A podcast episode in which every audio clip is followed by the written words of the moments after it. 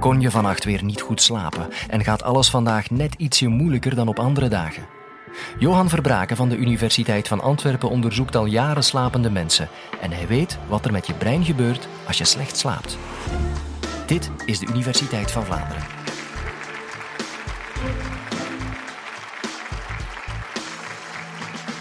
Wellicht eh, zijn er onder u ook wel mensen die slecht slapen.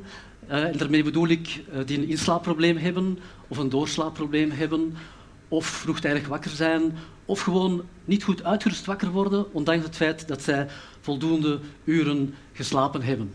Dus u mag uw hand opsteken als u zich herkent, als u inderdaad vindt, ik slaap slecht.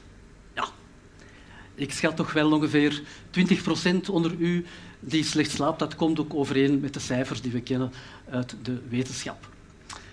Ooit was er een statement, moeder, waarom leven wij? En ik ga het nu anders zeggen, moeder, waarom slapen wij? Wellicht hebt u dat nooit aan uw moeder gevraagd. Maar om dit antwoord te geven, moeten we natuurlijk stilstaan bij de processen die plaatsvinden tijdens de slaap en wat er precies gebeurt, hoe dat die slaap eigenlijk uh, tot stand komt. Heel lang hebben we gedacht dat de slaap een passief gebeuren was, waarin eigenlijk geen activiteiten plaatsvonden. Ondertussen weten we dat de slaap net heel belangrijk is, dat er heel wat uh, precieze, heel specifieke processen tijdens die nacht optreden. Het is helemaal geen black box zoals we vroeger dachten. Op basis van uh, CT-onderzoek, beeldvorming van de hersenen, hebben we kunnen aantonen dat specifieke zones, vooral tijdens de remslaap, de hersenen zeer actief zijn. Andere slaapfasen is dat ook op een andere manier het geval. Maar vooral tijdens die droomslaap zijn we toch wel eigenlijk heel, heel actief. Goed, dus die slaap, wat is dat nu precies? U weet zelf het antwoord, eh, denk ik. Dus de slaap is een fase van rust, van ontspanning, ook van onbewustzijn, waarbij onze spieren ontspannen, maar ook onze hersenactiviteit, dat is een elektrische activiteit, die neemt gestaag af bij het inslapen en die vertraagt verder wanneer we uiteindelijk in de diepe slaap komen. Tijdens de droomslaap zijn de hersenen dan weer meer actief. Anderzijds blijkt dat tijdens die droomslaap de spieractiviteit tot een absoluut minimum beperkt is. Het lijkt alsof dat die spieren geparalyseerd zijn. Anderzijds weten we ook dat tijdens die droomslaap er heel wat oogactiviteit aanwezig is. Oogbewegingen is spieractiviteit. Dat wil eigenlijk zeggen dat dat toch wel een paradoxaal gegeven is, want eigenlijk zijn de spieren toch eh, volledig uh, ontspannen en inactief. Anderzijds zien we ook, wanneer die hersenactiviteit vertraagt, dat de amplitude van de golven toeneemt. Dus hoe dieper dat we slapen, hoe hoger die golven zijn. In wakker toestand hebben we heel snel activiteit met heel lage amplitude. Tijdens de slaap is het ook zo dat onze bloeddruk uh, sterk afneemt, ongeveer 10%. Ook onze uh, hartfrequentie neemt met ongeveer 10% af. Dus we worden gewoon veel rustiger. Ten slotte is het ook zo dat de verbranding tijdens de slaap tot een absoluut minimum beperkt is. Um, wat uiteraard uh, ja, uh, te begrijpen is omdat we nagenoeg geen energie verbruiken tijdens uh, de slaap. Maar er is meer. Om te beginnen moet ik u toch even zeggen waarvoor die slaap dan precies dient. Ja, u, u, ondervindt dat elke dag opnieuw wanneer u s'avonds moe bent en slaperig bent, u gaat slapen, s wordt u wakker en bent uitgerust. Dus met andere woorden, u herstelt van fysieke en ook uh, mentale inspanningen, van emoties die u overdag waarneemt en die u ervaart. Allerlei zaken die u doet, het lichaam moet herstellen. Ook is het zo dat de slaap, en vooral de remslaap, de droomslaap, heel belangrijk is voor ons geheugen. We nemen heel veel informatie op overdag, maar die hersenen die geraken helemaal vol. Dat is een harde schijf, die geraakt vol. En dat is natuurlijk niet de bedoeling. Dus er moet een shifting gebeuren van belangrijke zaken die we willen bijhouden en uh, minder relevante zaken die we dan dienen te deleten. En dat proces vindt tijdens de slaap plaats. Dus studenten die studeren, die moeten voldoende slapen om al die kennis te kunnen verwerken en op te slaan. Nu, dat opslaan dat gebeurt ook eh, door de verbindingen aan te leggen, synapsen tussen de verschillende hersencellen, waardoor die kennis beter wordt geïntegreerd. Op die manier gaan we s morgens veel beter problemen kunnen oplossen dan s'avonds, wanneer we een heel complex probleem hebben, is het soms zo dat we het antwoord niet direct kunnen vinden. En s'morgens lukt dat plots wel vanzelf. Dat is door dat verwerken van, en de integratie van die kennis in ons lange termijnsgeheugen. Met andere woorden, Eureka! Dat is Archimedes, heel lang geleden, die tot die uh, bevinding eigenlijk uh, kwam.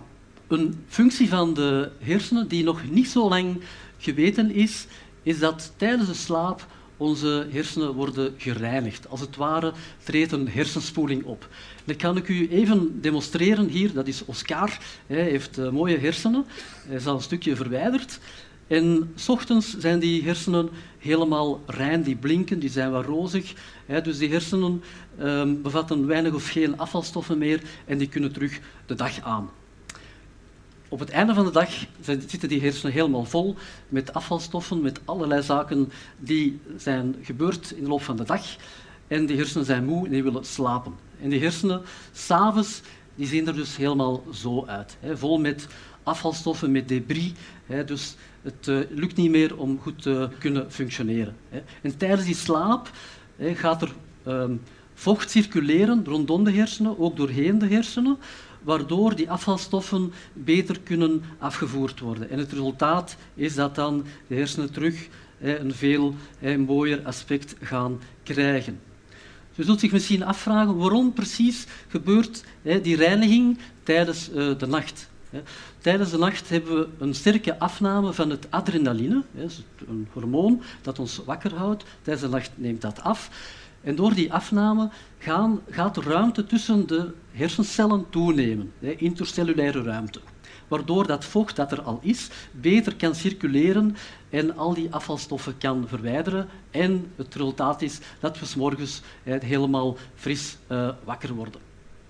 Nu, tijdens die slaap zijn er toch een aantal heel specifieke functies en ook processen die al daar plaatsvinden en die echt wel essentieel zijn voor ons uh, dagelijkse functioneren. In de eerste plaats denk ik daarbij aan het groeihormoon. Het groeihormoon is het hormoon dat we nodig hebben ja, om te groeien als kind, voor onze ontwikkeling, hè, voor, uh, ja, om groter te worden.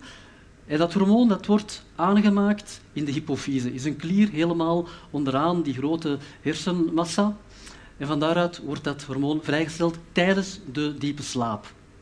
Dus iemand die uh, slecht slaapt, die gaat dus onvoldoende diepe slaap hebben, gaat daardoor minder groeihormoon uh, aanmaken. Bij volwassenen is dat ook belangrijk, want het groeihormoon is ook verantwoordelijk voor herstel van allerlei processen die we overdag doormaken. Uh, wondjes die moeten genezen, de nagels die moeten groeien terug, het haar dat moet herstellen.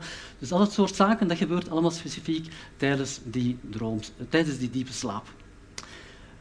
Indirect is het ook zo dat we die uh, diepe slaap, dat groeihormoon, nodig hebben om er goed uit te zien overdag. Onze expressie, onze hè, gelaatsexpressie, de kleur van onze huid, de ogen, de stand van de ogen, dat wordt eigenlijk allemaal bepaald door dat groeihormoon. Dus dames, als u er goed wilt uitzien, dan moet u vooral u, u, goed slapen en uw schoonheidsslaapje hebben. Daarnaast hebben we ook het cortisol. Het cortisol, het stresshormoon ook genoemd, is een hormoon dat wordt aangemaakt in onze bijnieren. En die bijnieren staan onder invloed, onder controle opnieuw van die hypofyse, dat er hormoon vrijstelt en dat die bijnieren aanstuurt. En die aanmaak van dat eh, cortisol dat begint eigenlijk in de tweede helft van de nacht.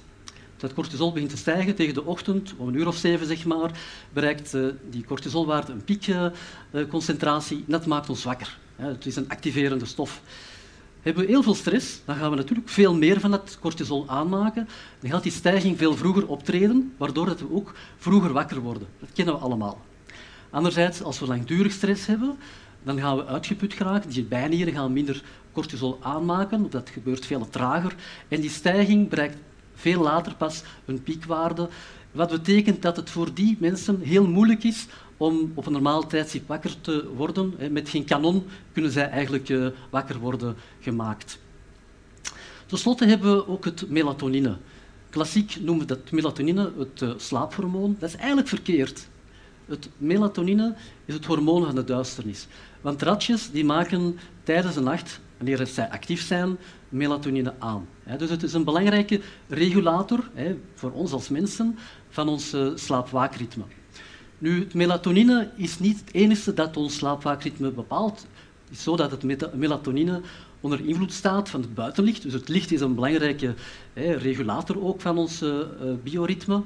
En wanneer het licht wegvalt, wanneer het duister wordt, dan gaat de epifyse dat melatonine binnen aanmaken en vrijstellen, reeds op de vooravond, wanneer het duister is. Dat is een heel belangrijk gegeven. Andere factoren die met dat slaapwaakritme bepalen, is de omgevingstemperatuur, het geluid bijvoorbeeld ook. Ook onze lichaamstemperatuur moet wat afkoelen. Dus als het heel warm is in de zomerperiode, dan gaan we minder makkelijk warmte kunnen afgeven. temperatuur ons lichaam moet met enkele tienden van een graad Celsius zakken om op een makkelijke manier in slaap uh, te geraken. Maar er gebeurt veel meer. In onze hersenen zijn heel wat stoffen actief die ons wakker houden of ons doen slapen. Dat zijn de zogenaamde neurotransmitters. Onder die neurotransmitters hebben we het adrenaline, het serotonine, het histamine, nog enkele andere. Dat zijn vooral de activerende stoffen. Anderzijds hebben we het GABA. GABA staat voor gamma-aminoboterzuur.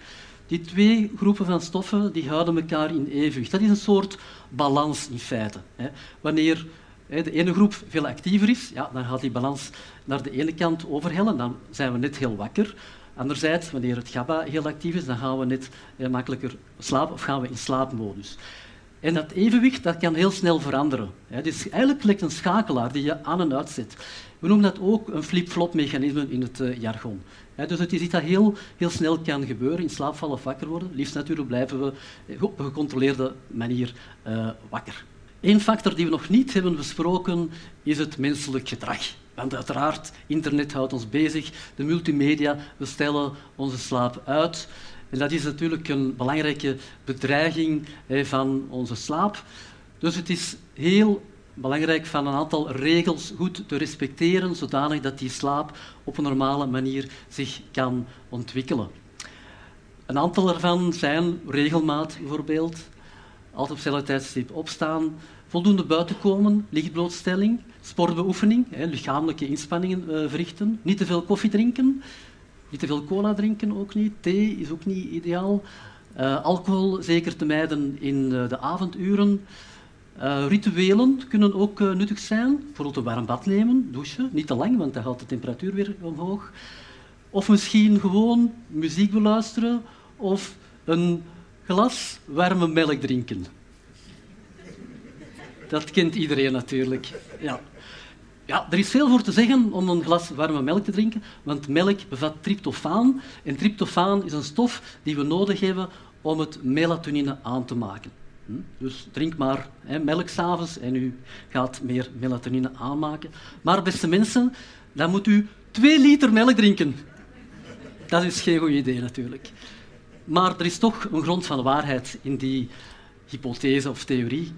Um, het is namelijk zo, we nemen die kop warme melk vast en ja, we drinken die op en we houden die kop vast met onze handpalmen.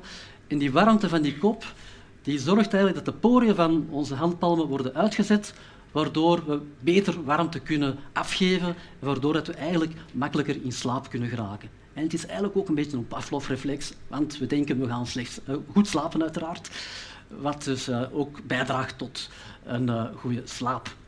Dus kortom, slapen is even belangrijk als eten en drinken. Als het slecht gaat, en onder u zijn er toch een aantal echte eh, ervaringsdeskundigen, dan kan het echt wel misgaan. Dan gaan er heel wat processen mis. Dus goed slapen helpt om goed te functioneren en ook om de dingen waar we goed in zijn nog beter te doen. Interessant. Je kon dit college gratis beluisteren dankzij Radio 1, KNAK, de vijf Vlaamse universiteiten en de Jonge Academie.